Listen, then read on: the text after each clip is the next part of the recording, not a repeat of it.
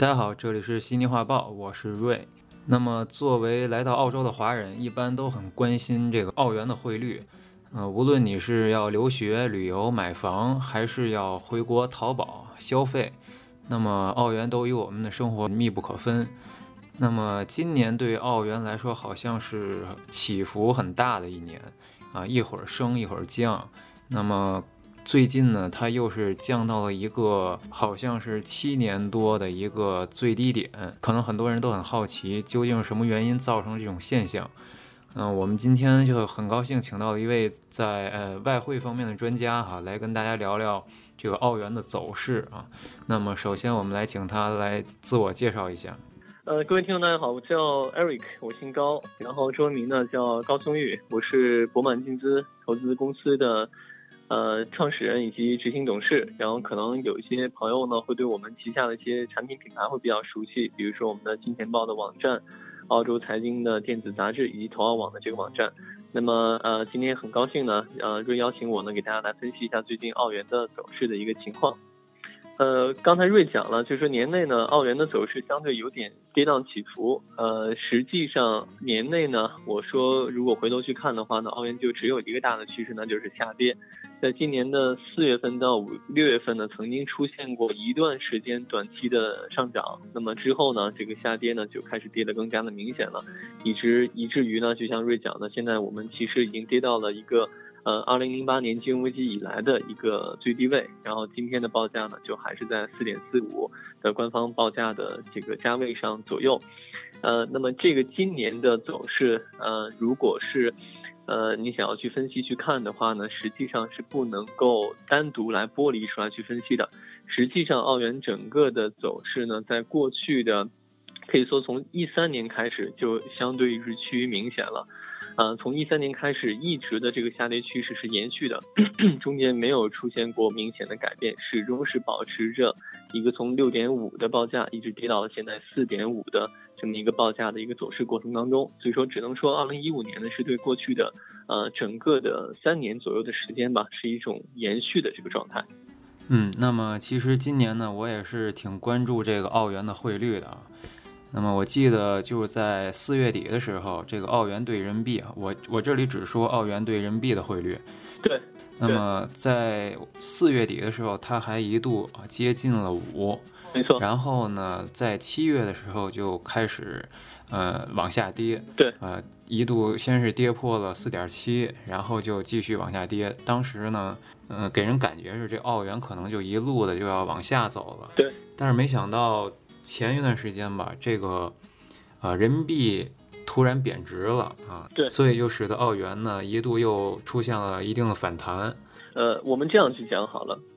就是实际上，澳元整个从二零零八年以后到现在呢，走过两个大的趋势，一个趋势呢是零八零九的金融危机以后。那么澳元呢出现过一次非常明显的大幅上涨，那就是那个时候从，呃，在零八年当时在金融危机的就是末期吧，就中期到末期的那时候呢，曾曾经是一度跌到过四块五的呃四块二左右吧，当时是四块两毛一，如果没有记错的话。后来的话，从零八零九就一路攀升，一直到了将近是一一年年中的时候呢，我们可能各位可能会记得那时候将近是涨到七，是六点九的那个样子。然后呢，这是一波趋势。后来呢，在一整个一二年以后开始进行盘整，一三年开始出现了一次下跌，然后又又完成了后半段一个大幅下跌，从六点五跌到四点四的这么一个走势的状这个这个状态。这里边其实有很多的原因所在的。为什么整个就是七年的短短的时间，澳元出现了一次大涨，然后又出现了一次大幅的下跌？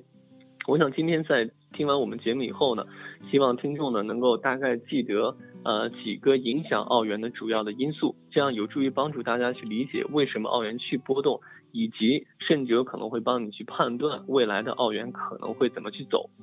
呃，我一个一个因素给大家去讲。第一个因素呢，影响任何一个国家货币的一个核心因素之一呢，一定是它的经济，它的经济面的表现决定了一个国家的。货币的价值，因为如果经济其实蛮简单，如果一个国家的经济好，这个国家的货币呢往往会比较强，因为对它的需求会增加。如果一个国家的经济不好，那么很有可能这个国家的货币呢就会出现一些的这个下跌。澳元正是经历了一个从零八零九以后，那么实际在金融危机以后，相比其他很多国家来讲，澳洲经济体实际是非常非常不错的。那么零八零九一零一一年，整个澳洲经济都很不错。那么因此在那个过程当中，澳元是涨的。随后呢，我们现在的经济出现了下滑，以至于这个星期所公布的，呃，澳洲最新的经济增长的数据 GDP 的数据呢，已经是基本上达到了两年来的一个新低了。我们的增长在明显的放缓，澳洲现在整个经济形势是真的不是很好。那么在这个情况下，澳元出现下跌，我相信也是一个完全可以去理解的一个情况。所以说，大家记得第一个因素是经济一定会影响一个国家的货币的。第二个因素呢，呃，是利息，是利率。利率呢是个非常有趣的东西。利率呢，我们大家看就就相当于我们存钱一样，我们把钱存到银行，利息高，我们的收益率就高。那么一个国家的利息的水平会决定了这个国家的货币持有的时候呢，你的收益的增长。比如说，咱们就举个例子，在二零一二年的那个时候呢，你如果手上拿的是澳元，如果我不知道瑞会不会记得，一二年我们利息是在百分之四点几。比如说，实际上你把钱放银行，你可以拿到百分之四点几的这个收益。在那个时候呢，如果你把钱放到美国去，然后你的利息呢是零，你是拿不到任何的收益的。如果在一个国际相对流动性比较强的市场里面去的话，这个时候如果我们既可以把钱放美国，也可以把钱放澳洲，那么这个时候大家肯定会倾向于放到澳洲，对不对？因为利息相对比较高嘛。在这个基础上，澳元一直以来是有一个定义的，叫高息货币。就澳洲这个国家利息相对呢是一直以来比较高的。比如金融危机之前，我们的利息将当时是百分之七点二五，那么后来降到了四，然后后来啊降到了三点三，然后后来再增长到四点五等等。那么现在我们的利息，呃，不知道瑞是不是熟悉是百分之二？那么这个呢也是呃几十年、三十年以来的最低的利息水平了。利息的下降对一个国家的货币的是有打击的。那么，澳洲央行其实也是在故意的一直持续性的降息，在打击这个国家的货币的这个价值。那么现在呢，呃，市场上基本上预期呢，很有可能我们今年年内还会再降一次息。那么如果再降息呢，当然对澳元呢也是一个不好的这个消息了。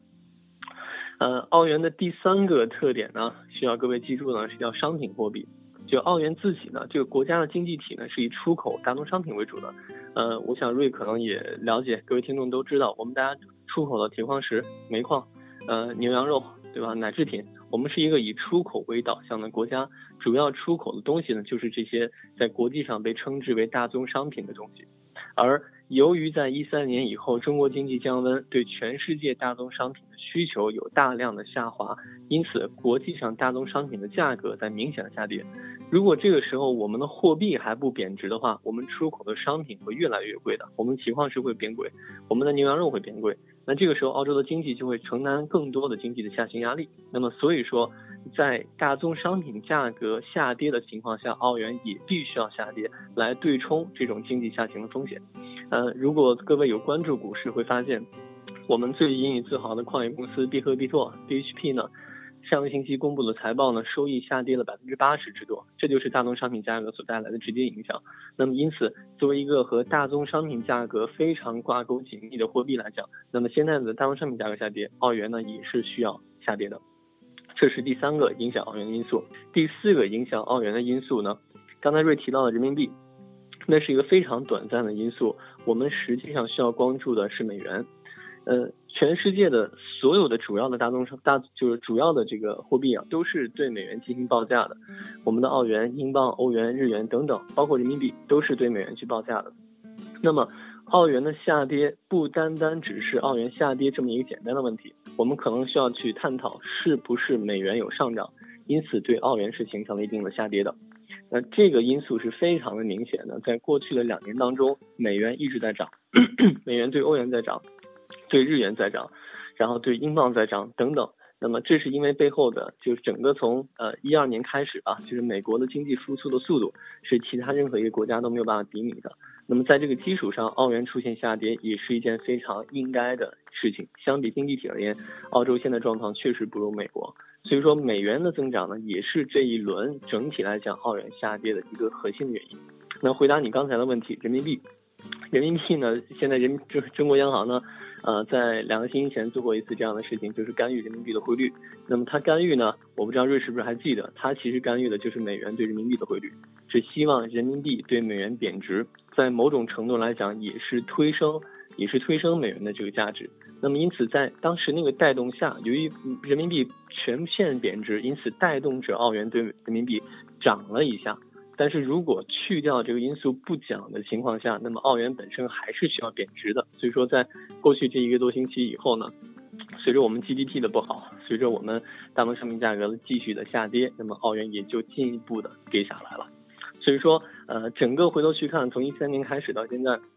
我们澳洲经济不太好，我们的。呃，利息呢，从百分之四点多降到了百分之二，甚至有可能继续的下下跌。大宗商品价格在不断的下跌，以及呢，我们美国的经济在不断的增长，导致澳洲的经济相比美国来讲，会显得没有特别的理想。所以说这些因素加在一起，就导致澳元从二零一三年开始，从六点五一直跌到现在的四点四。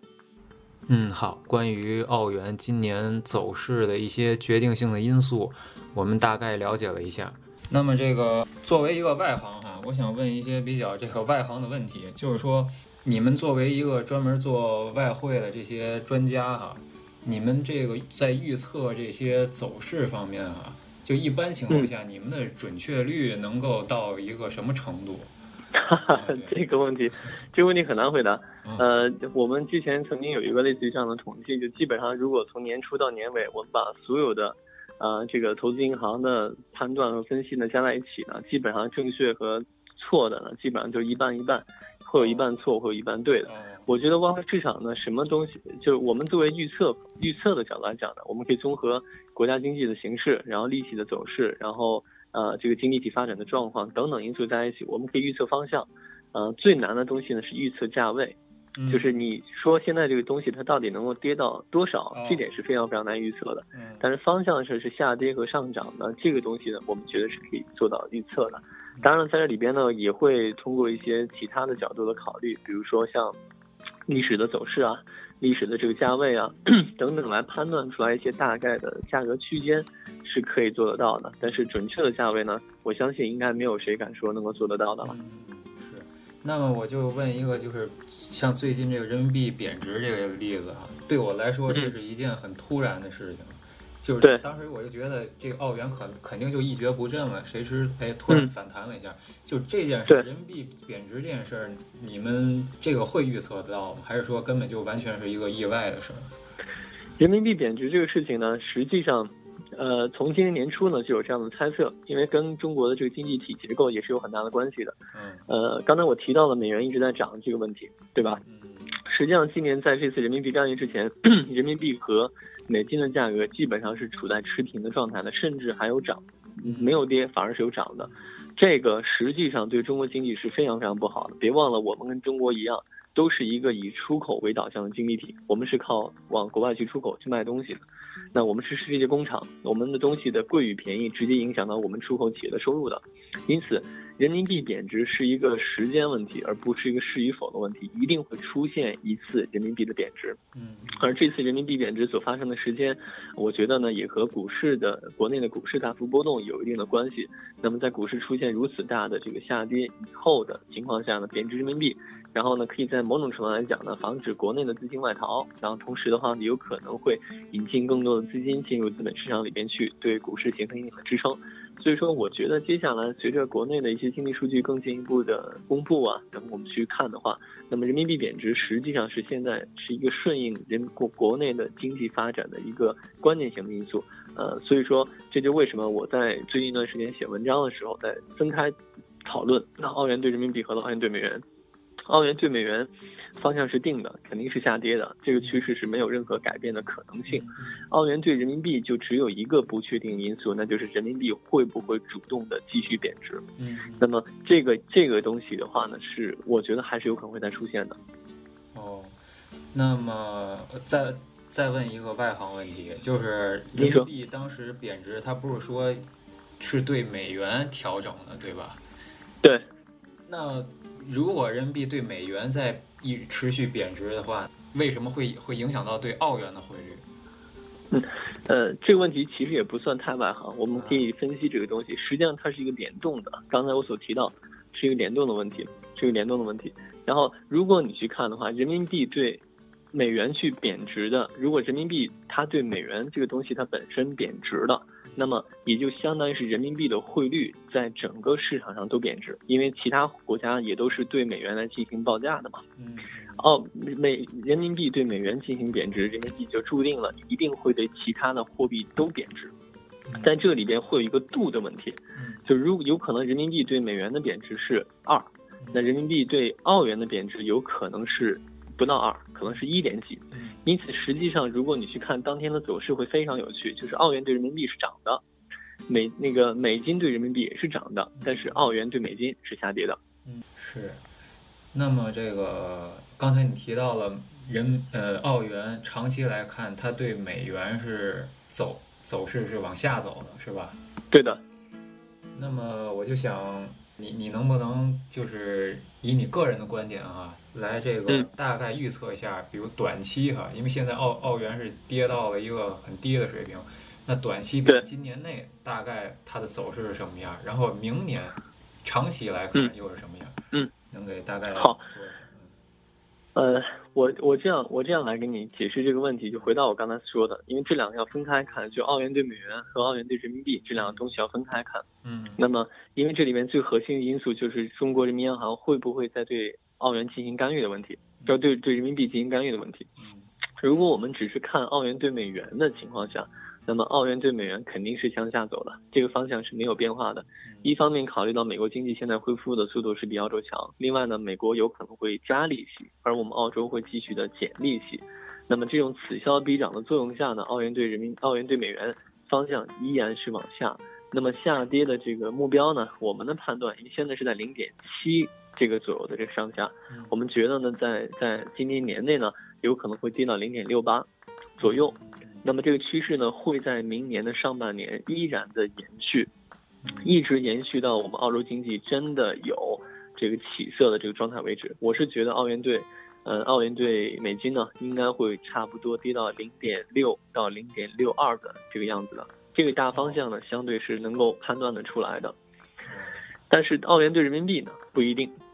澳元对人民币呢，如果排除央行干预这件事情不说，我绝对相信澳元对人民币呢应该跌到零八零九年的低位，也就是在四点二，甚至更低的这个这个状态下。但是不知道国内的经济的发展的形势，以后会公布的数据会不会导致人民银行进一步去干预澳元对人民币的汇率，就是啊就会会干预这个美金对人民币的汇率。嗯如果进一步让人民币贬值，那么澳元也会出现短暂的对人民币的升值的这个可能性。嗯这个东西就太难判断了，因为你不知道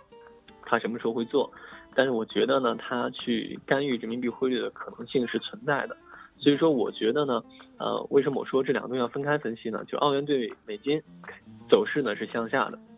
澳元对人民币的走势的话呢，是一个存在了很大的不确定因素的东西，方向是向下的，但是有可能由于呃这个央行的干预，导致出现短期澳元对人民币的升值，就是像你刚才所提到的那种短时间大幅的升值的情况的出现。不过呢，呃，至少我说可以判断的是呢，呃，在一段时期之内呢，澳元对人民币想涨过五，这个可能性是非常小的。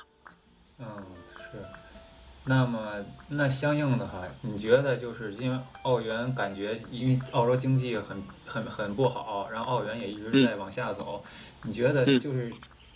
这种东西它有没有一个底线？就是说有没有可能连四都破了？有没有这种可能？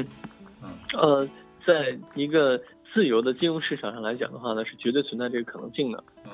从实际上，呃，从如如果我们是考虑澳洲经济的结构，毕竟中国是我们现在最大的贸易伙伴，因此实际如果我们纯粹考虑呃就是澳洲自己的利益的话呢，那么澳元对人民币的便宜下去呢，对澳洲经济绝对是好事情。嗯呃，当然在同期呢，我们也必须考虑到人民币的这个问题，就是人民币也绝对不希望自己的货币强到那个状态。嗯所以说，我觉得澳元对人民币的走势呢，其实已经基本上接近了那么近期一个相对比较低谷的状态。我觉得低哦跌过四啊，我的判断跌过四的概率呢不会太大。嗯，那这个，呃，我之前也听到有一种说法，就是中澳自贸协定，它这个签订以后呢，它是一个对澳元是有一个打压的那么一个趋势，就有可能因为这件事儿会促使澳元更加的低哈。这个你是怎么看？我觉得中澳贸易协定，呃，整体来讲呢，它其实是对澳洲经济非常重要的一个一个协议。因此呢，最近呢，就是在政界里边有一些分歧，是不是会考虑这个再次讨论中澳自贸协定这个问题？我觉得政府呢，最好能够理性点的去判断这个情况。嗯，从现在的澳洲经济形势来看，澳洲实际上比我们自己，就是比比中国更加的需要这个自贸协定。所以说，在这个基础上呢，我是非常希望自贸协定能够尽快的实施，而且能够更加快速的实施出来的。那么尽管这样说呢，呃，自贸协定本身这个事情哈，其实对汇率的直接影响，我相信它不会特别的大。那么自贸协定本身就是降会降关税的，会把一些主要出口商品的关税下调。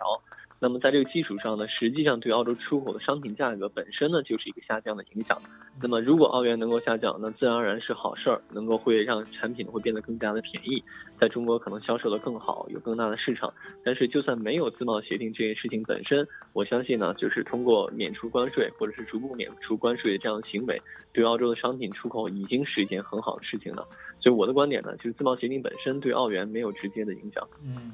那么，反正你对澳元未来的看法呢？总结一下，就是说它对美元可能会比较稳定，一直往下走，对吧？对对。人民币可能会有一点起伏，根据中国的经济而而看而定，根据央行的干预的情况来定。哦，是。所以就是一直到明年，基本上都是这种趋势，是吧？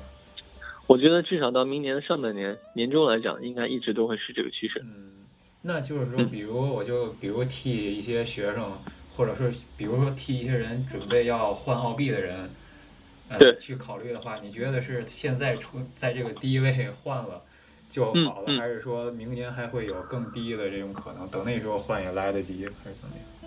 取决你手里拿的是什么货币了。我只能这样讲。如果如果手里拿的是人民币的情况下呢，这个事情很难讲。现在呢，现在的确是一个很低很低的位置。这点是这点是肯定的，出于风险保护的角度来讲，我建议去换，我建议去换。然后呢，如果您不着急，然后呢愿意去等一等的这个情况下呢，我只能说呢，呃，方向是向下的，但是你只有一个不可控的因素，就是中国央行会不会干预人民币的这个这个汇率，因为这点呢和美金是不一样的。所以说，在这个基础上，我的建议其实是这样的。考虑到呢，央行中国人民银行呢，这个控制外汇的这个货币呢，一定是控制美金对人民币的。那么他希望的是人民币对美金贬值，而我们也知道澳元对美金是贬值的。因此，在这个基础上，我的建议就不妨拿你手上的人民币去换成美金，拿着美金好了。然后等到你需要去换澳币的时候，再把美金换成澳币，那可能会比你现在手上留着人民币要稳定的多。毕竟人民币还有一个贬值的可能性。嗯。那比如我我我再替在炒这个外汇的人问一下，这对对这种想炒的你有什么建议？比如说这澳元它是买涨还是买跌这种东西啊？哈，那首先呢，我先阐明我的观点，就是做外汇市场投资呢，风险相对比较大，取决于你去做什么样的就是产品和什么样的产品。那呃，如果是以一个相对时间周期比较长。然后呢，又同时呢，又手上有足够的资金去承担一定短期风险的话呢，那么肯定澳元是对美金是下跌的，澳元对人，澳元对美金比澳元对人民币要稳定，方向呢是基本上是向下下跌的。嗯，反正在在这里提醒一下听众们哈，这就是今天这都是一家之言，对吧？这个大家还是得仅供大家参考。对，呃，具体的东西呢，需要根据具体情况去判断和分析。然后呢，这个。呃，就像我刚才讲的嘛，就是大部分的专家可能也只有五十对五十的这可能性，我们拭目以待了。嗯，是。那最后还想问一下，就是比如说有人想去，就是炒外汇吧，想想尝试一下的话，嗯，对他有什么建议？比如说知识储备这种东西，有需要准备些什么？这有什么建议？